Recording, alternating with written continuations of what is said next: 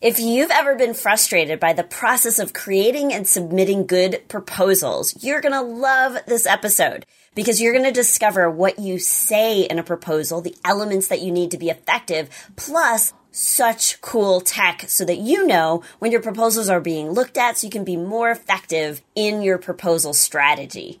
You are listening to the Smarter Sales Show, where sales challenges are solved with tech and technique so you can sell more and stress less. Please welcome your hosts, sales experts and funny ladies, Merit Kahn and Julie Holmes.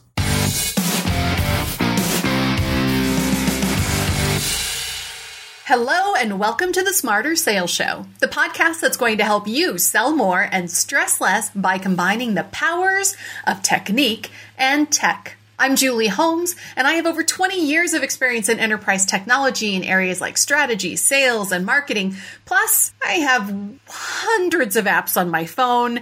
Basically, I'm your nerdy next door neighbor.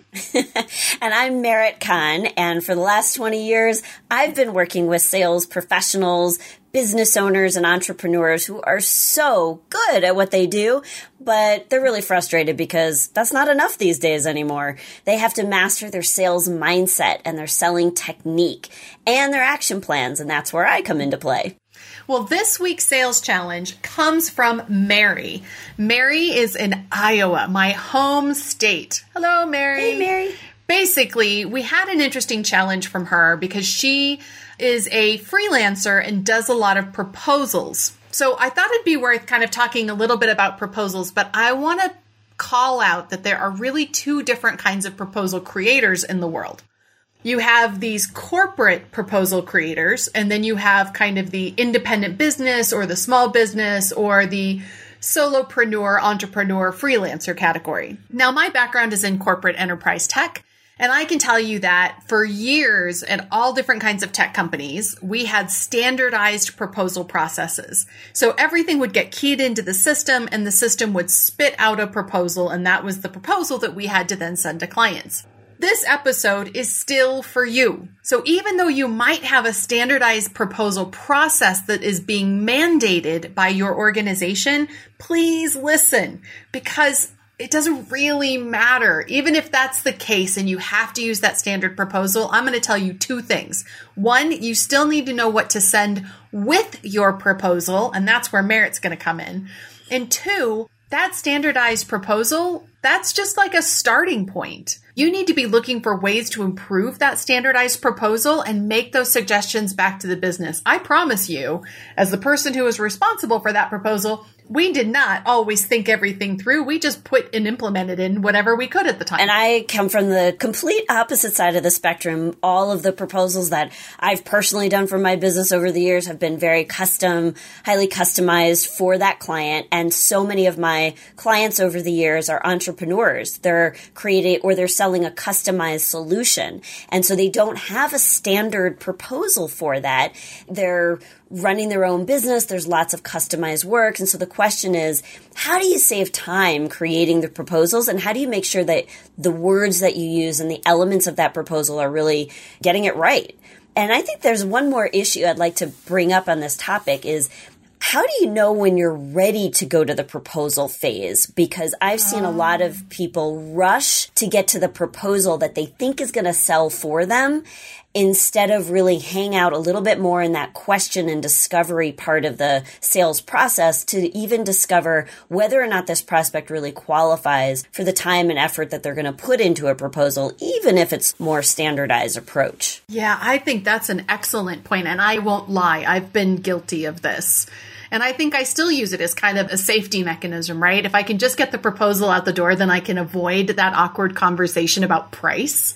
For example, mm-hmm. like, oh, you know what? I'll put the price in the proposal. And I've gotten a lot better at it thanks to you, if I'm honest. but I think that's a great point is talking about the proposal piece. So when I used to write proposals as a salesperson for enterprise tech and I was writing hundred, two, three, four hundred thousand dollar proposals. So big proposals. One of the things that I thought was so interesting was figuring out what that line looked like. For example, we were being challenged like, have you sent a proposal? Have you sent him a proposal? Have you sent him a proposal? And those were metrics that we were being measured by. And so that is one of the challenges is making sure that we don't use proposals as a crutch for selling. And Yeah. for me, one of the things that I did was I was very keen about separating out. I mentioned earlier about making sure that we're always looking for ways to improve it.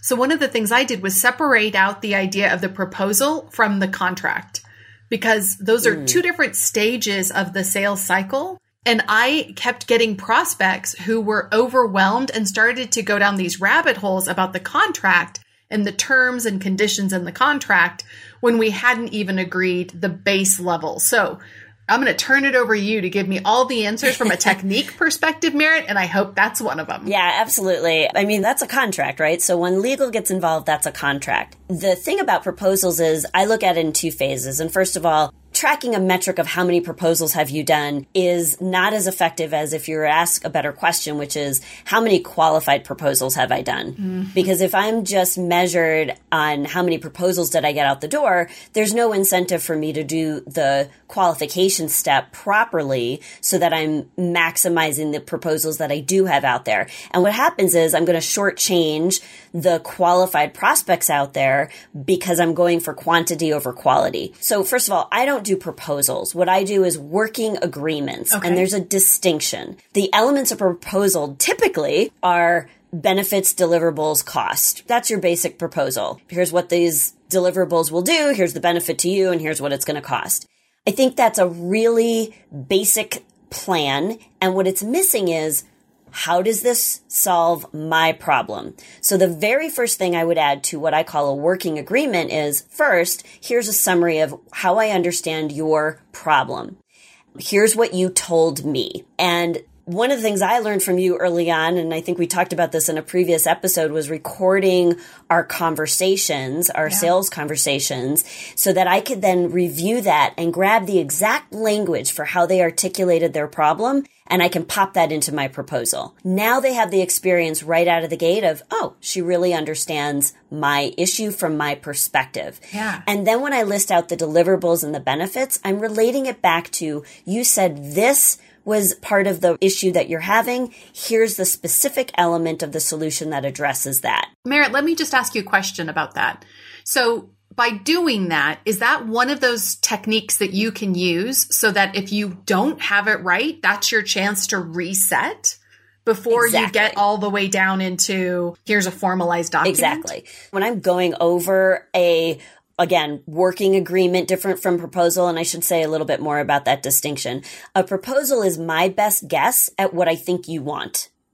A mm-hmm. working agreement is let's have a discussion about what you really need and what you want and then I'll give you the good business reasons why there might be some other elements that you need to get to your outcome. So, do you do a working doc and a proposal? Well, the working agreement becomes the proposal. Okay. So it's a little bit semantics. I hear it, but a working agreement is let's have a conversation together and let's co-create so that you get what you want and I give you what makes good business sense, what you need.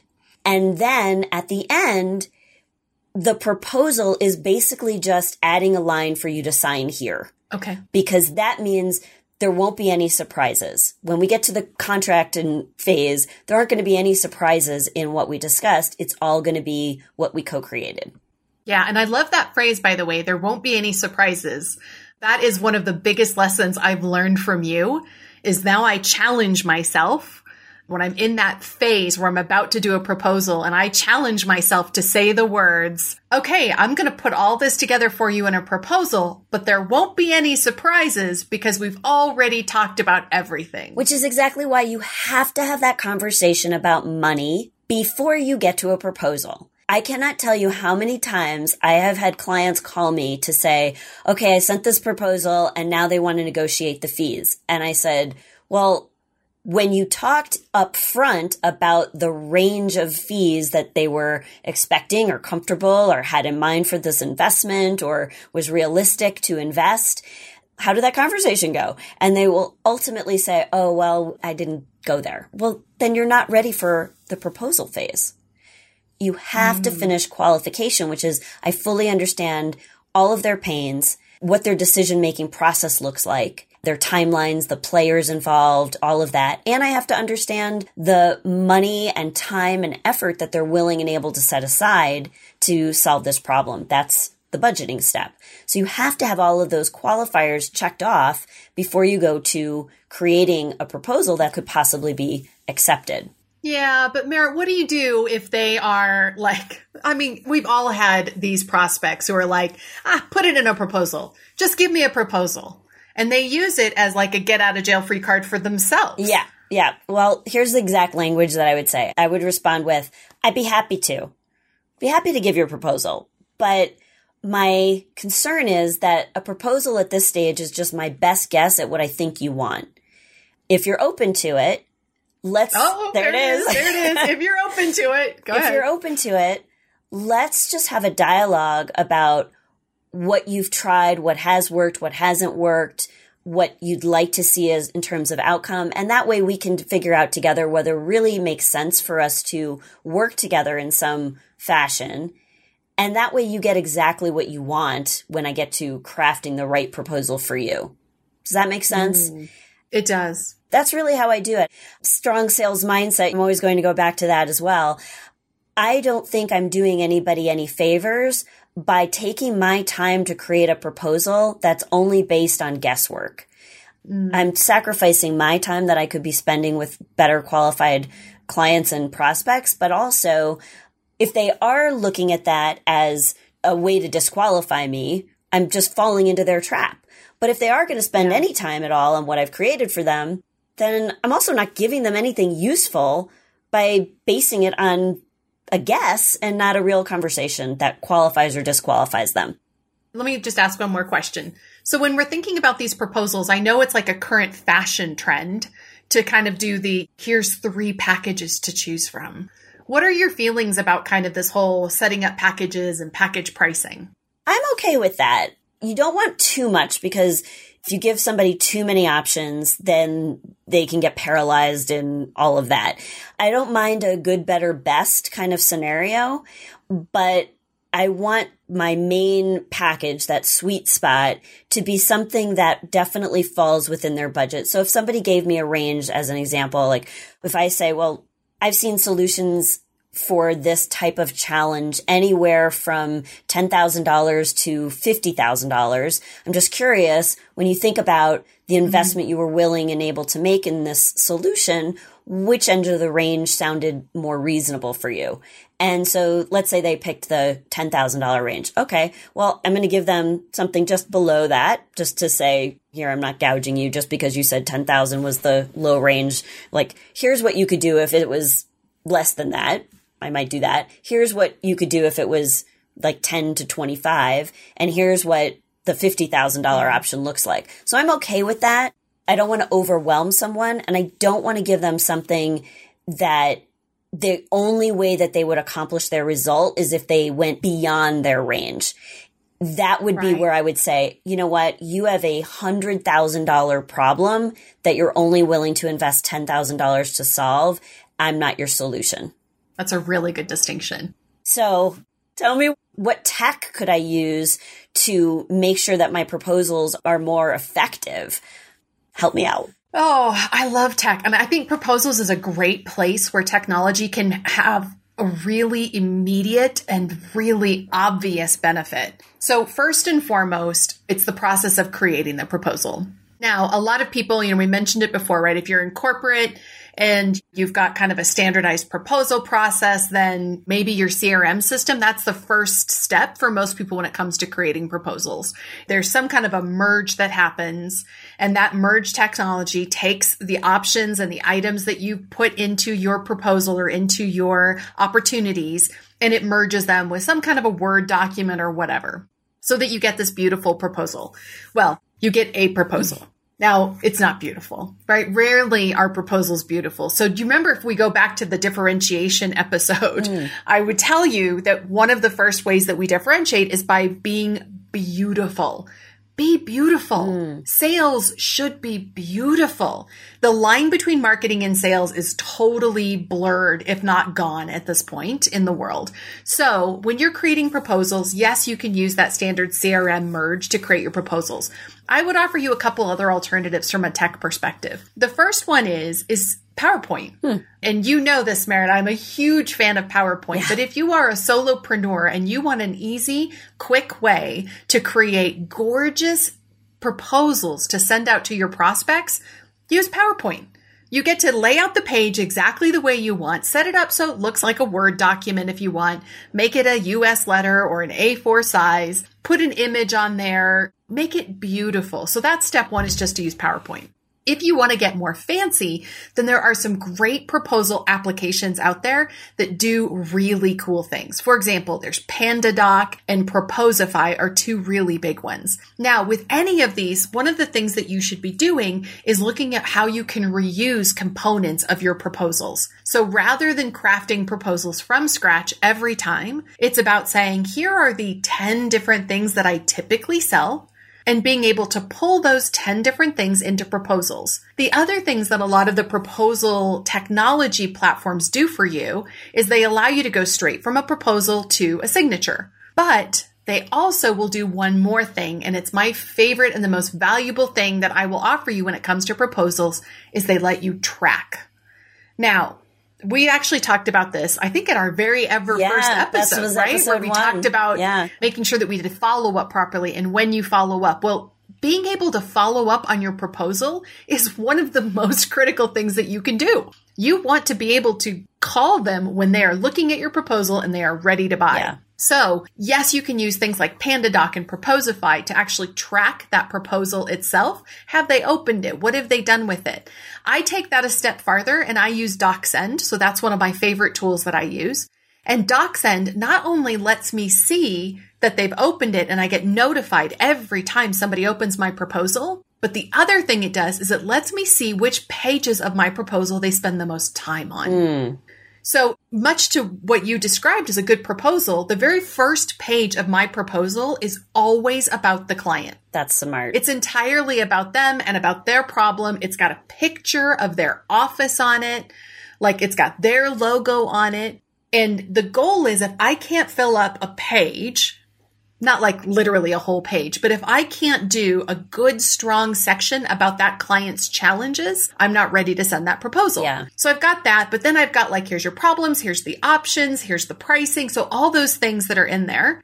And then like I'll have a page of testimonials or whatever else I might need to kind of round out that proposal. I can tell you exactly how long they spend on every page of that oh, proposal. Oh, that's amazing. Yeah. Well, the great thing is it tells you what they're really interested yeah. in. Yeah. That's so smart. It's funny. You remind me of a proposal I did so many years ago and I landed the deal. And here's why. Not because anything was so unique in the actual deliverables, but I did put on the cover page a picture of me. So this company happened to be a mining engineering software company. And so I had just been on a summer vacation to a mine and I literally had a picture of me with my son, my young child at the time, in mining hats and like mining gear and we're like in a mine shaft. and I just thought, oh, that's funny. And so instead of the picture of them and their office, I put a picture of me in a mine. And that's perfect. Just a clever way, but it kind of set me apart. So I loved what you said about proposals being beautiful. And that's just another way of like, put your creativity in it, put your personality in it, and put your brand in it. And yeah. that's another way of having that whole thing set apart. When you systematize those blocks like you were talking about on a PowerPoint design, that just makes it easier. I don't have to spend all my brain power to create all those boilerplate pieces. I can yeah. be creative in those other areas. And that's a great idea. Yeah, I think that's a perfect way to describe it. If you get the proposal process so that it is more efficient, it frees you up to do what you do best, which is sell. Well, and I think that's a great way to just sum this all up So if you have a standardized proposal, how do you inject your personality and how do you make that beautiful and how do you use the analytics that are available to really make your proposal process more effective. And if you don't have a standardized proposal, how can you, even as an entrepreneur or a small business, utilize the idea of standardized pieces to systematize the proposal in a PowerPoint document as an example, but also to make sure that you're using those elements of like what's important to you. Here's the benefits and then here's the deliverables yep. and here's the pricing to really make sure. But most importantly, before you do any of that, ask the right mm-hmm. questions. Make sure they qualify for your time and talent to be even willing and able to put together the right proposal and not just your best guess. I think we learned a lot in this episode. There's definitely some tech that I'm going to use to amp up my proposal process for sure. Well, so here's the challenge to you who is sitting in your car on the treadmill, walking the dog, wherever you are so cleverly listening to the Smarter Sales Show right now.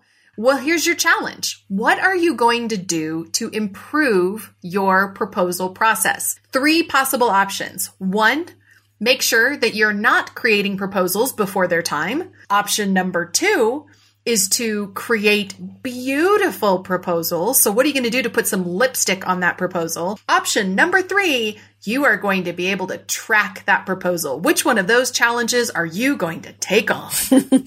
and in our next episode, which I have completely forgotten the topic of. what was our next episode? serve better to sell yes, more. That's such an important topic. In our next episode, we're going to talk about those of you who have to service the sale in addition to the responsibilities you have for growing sales. How do you incorporate servicing as part of the sales process? There's upsells, there's referrals, there's how do you make that whole thing of servicing clients more effective so that you can keep getting out there and continue your sales? Do take a moment and make sure that you are subscribing to the Smarter Sales Show on the platform of your choice. Make sure that you rate us, review us five stars. I assure you we're worth totally. it. Totally. And make sure you share it with all of your friends. And email us your sales questions, any challenges you're having to hello at the smarter sales show Com. Don't forget that we are available individually or as a duo for virtual and live training, consulting, presenting, general awesomeness. you can contact us, of course, at thesmartersaleshow.com. Visit our website and uh, we'll be happy to work with you. If you're cool. Don't forget to check out our show notes for links and quotes from today's episode. As we are about to wrap up the recording of this episode, I can promise you there are some bloopers from today as well. So make sure you stay tuned for those. Thank you so much for listening to the Smarter Sales Show. Stress less and sell more. Be sure to tune in every Wednesday to the Smarter Sales Show. If you want a tech and technique solution to your sales challenge, send an email to hello at thesmartersaleshow.com. And don't forget to check out the show notes. If you'd like a transcript of today's show with links to the tools we mentioned during the episode, as well as reminders when the episodes are released, Please visit our website and subscribe to our email updates at thesmartersaleshow.com.